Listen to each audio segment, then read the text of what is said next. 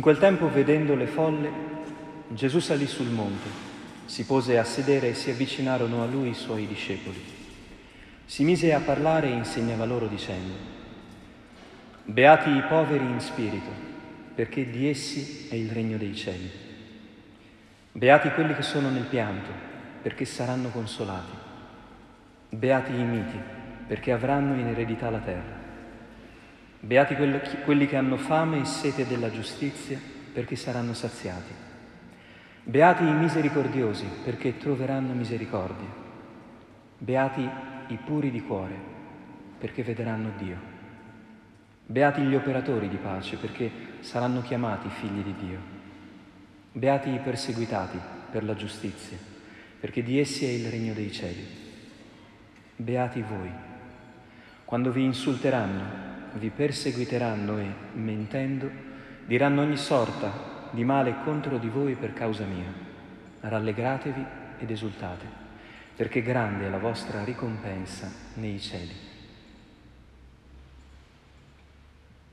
Parola del Signore.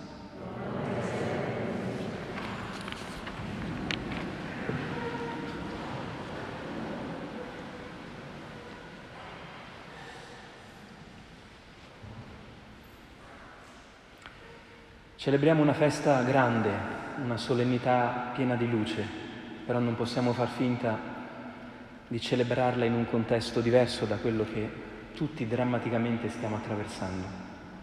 Non possiamo fi- far finta di non sapere quello che sta succedendo, magari non a noi, ma sicuramente attorno a noi, a qualcun altro. Allora oggi mi chiedevo come cogliere in modo sincero una speranza da questa festa in questo momento di pandemia che tutti stiamo vivendo. E mi ha colpito molto nella prima lettura questa parola, il sigillo del Dio vivente. Vidi da Oriente venire un angelo con questo sigillo e mi sono detto, vuoi vedere che la santità la possiamo proprio comprendere con questa categoria del sigillo? Oggi noi facciamo memoria di tanti uomini e donne che prima di noi hanno ricevuto questo sigillo.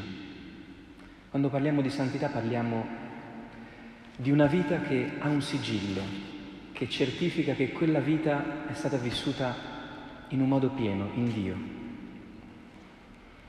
Tutte le cose che vengono da Oriente del resto hanno a che fare con Dio, no? Quindi questo angelo che arriva da Oriente è come se ci vuole ricordare che la santità, la luce di Dio che risplende in tanti nostri fratelli e sorelle, deve essere come qualcosa che ci orienta nel cammino, un orientamento. Adesso siamo tutti un po' smarriti, no?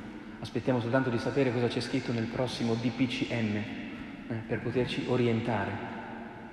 Ma noi qui questa sera abbiamo il diritto, forse anche il dovere, di cercare un orientamento ancora più profondo circa la realtà che stiamo vivendo. Ebbene, cos'è questo sigillo che l'angelo deve tracciare, imprimere sulla fronte dei servi di Dio? Vedete, la santità è tutta al contrario rispetto a come la immaginiamo noi.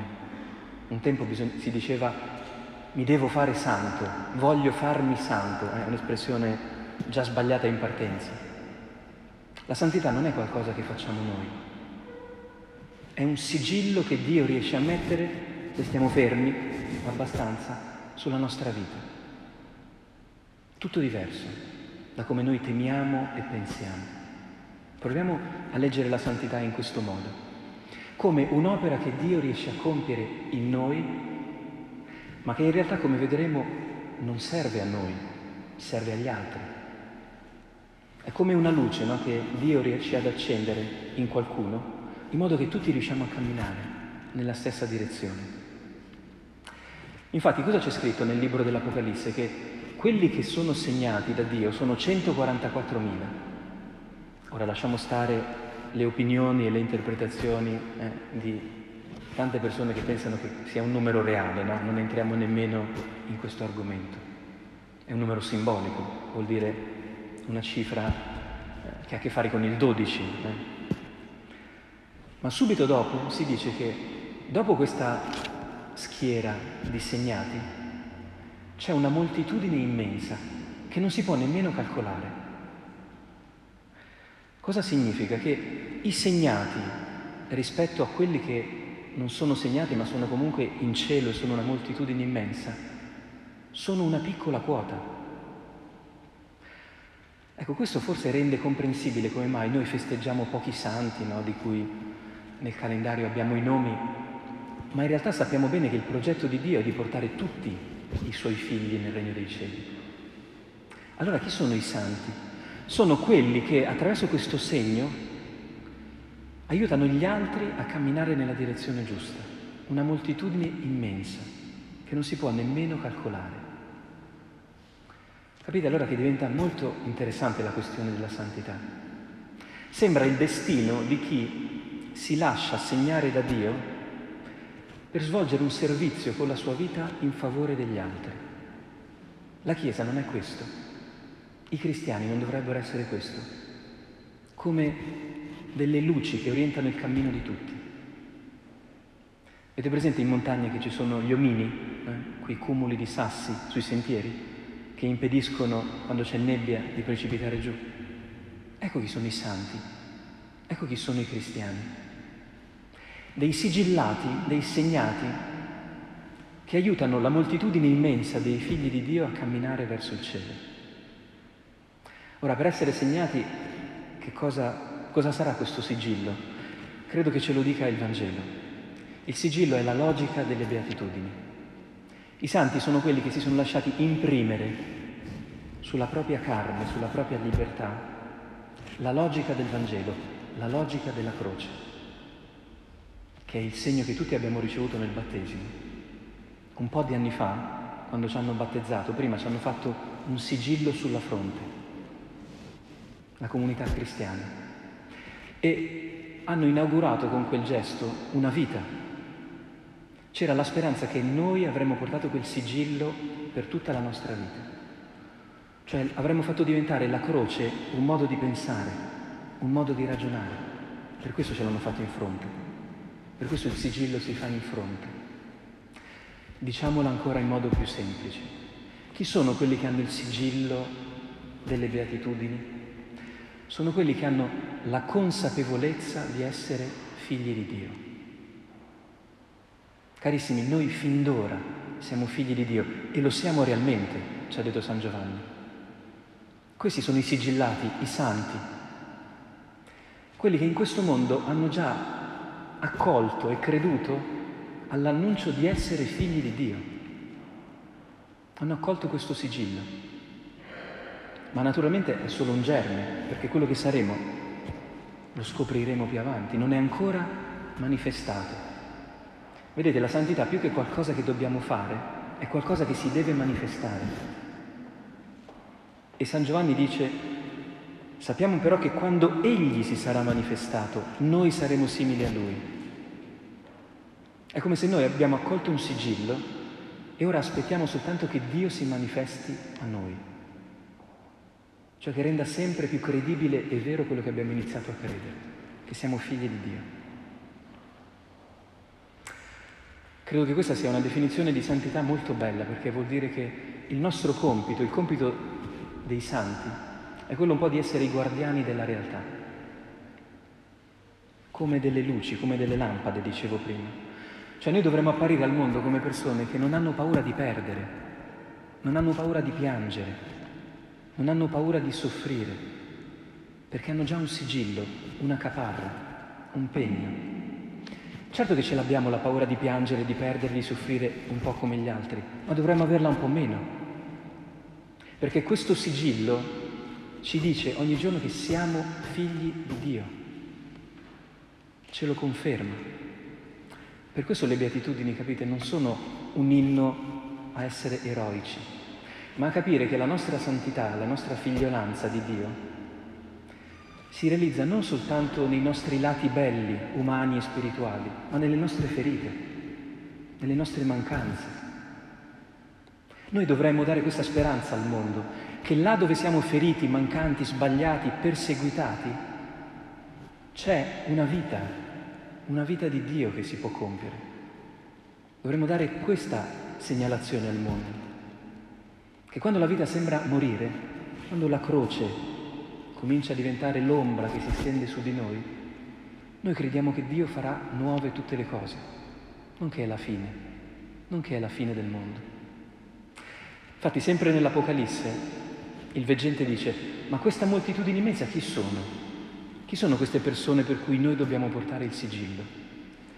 Sono coloro che sono passati attraverso la grande tribolazione e hanno immerso, lavato i loro abiti nel sangue dell'agnello. Ecco, credo che la nostra responsabilità sia quella di offrire al mondo questo orientamento, che quando ci sembra di soffrire e di avere soltanto a che fare con il male, la malattia, la morte, il sangue, in realtà noi ci stiamo purificando, ci stiamo preparando a vivere per sempre. Cosa sta accadendo adesso nel mondo? Una pandemia, ma non sarà che tanti fratelli e sorelle, senza nemmeno saperlo, stanno immergendo gli abiti della loro vita nel sangue di Cristo? Noi sappiamo che è così. Noi se abbiamo il sigillo di Dio dovremmo, vedere, guardando gli ospedali che si riempiono, le ambulanze che suonano, renderci conto che l'umanità non sta morendo. L'umanità sta purificando se stessa. Sta accettando ad esempio il suo destino di creature che vanno verso il loro Padre. Dove vanno queste ambulanze? Dove portano i morti? I carri funebri? Nella terra? Guardate che rispondere o non rispondere a questa domanda è fondamentale per noi.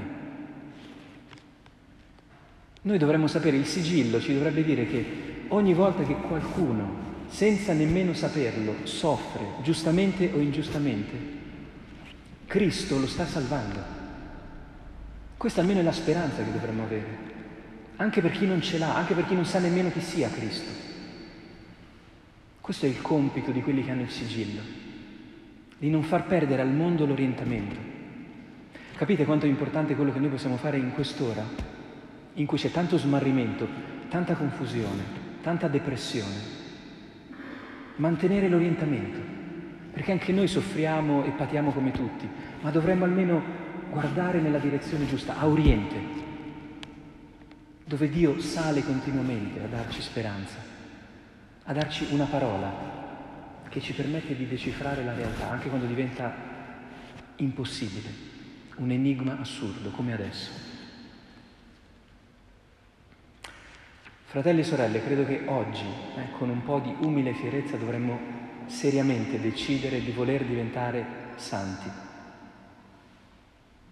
In questo modo, non in un modo ideale, ma con questa responsabilità di avere avuto un sigillo fin dal giorno del nostro battesimo, un sigillo che ci consente di andare avanti, anche quando non veniamo capiti, anche quando siamo perseguitati, anche quando soffriamo e non capiamo il perché. Noi possiamo andare avanti perché abbiamo visto la direzione. Davanti c'è un destino di amore. Vedete quale grande amore. È quello che non vediamo più in queste ore. Vediamo solo i numeri, le limitazioni, quello che non possiamo più fare. Ecco, invece noi dovremmo eh, dilatare le pupille in questo giorno dei santi e conservare questa luce anche per gli altri che non ce l'hanno ancora magari. E portare questo sigillo, ecco, questo sigillo che ci ha costituito figli, figli di Dio e quindi fratelli tra di noi. Ma questo sigillo ci ha anche custodito e ricordato che siamo creature, che è forse la grande cosa che ci eravamo dimenticati. Tra tanti diritti, privilegi e benefici a cui la nostra vita si era abituata, forse ci eravamo smarriti questo sigillo. Siamo creature, siamo destinate tutti alla terra, ma la terra è il luogo dove andremo verso il cielo dove Dio verrà a prenderci tutti perché è nostro Padre. E quello che fin d'ora si vede già un po', poi si vedrà pienamente. Che il Signore ci conceda di riprendere il nostro cammino con umile fierezza, magari claudicanti, stanchi, feriti, però veri. Credo che il mondo abbia bisogno di vedere la santità, come dice Papa Francesco, ordinaria ed è quella che siamo chiamati tutti a vivere in questo momento. Penso che c'è stato un tempo in cui era difficile diventare santi, no? bisognava fare penitenze e preghiere interminabili. Oggi forse la santità è un po' in svendita, basta poco. Eh? Rischiamo di essere santi con veramente poco se ce ne accorgiamo. Basta tenere gli occhi aperti verso Oriente, almeno alla mattina quando ci svegliamo e alla sera quando ci addormentiamo, e conservare questo sigillo, questa luce, camminando e facendo questo cammino per noi ma anche per quelli che stanno accanto a noi. La santità può essere la nostra gioia, ma deve diventare anche l'umile servizio che offriamo ai nostri fratelli e sorelle nell'umanità.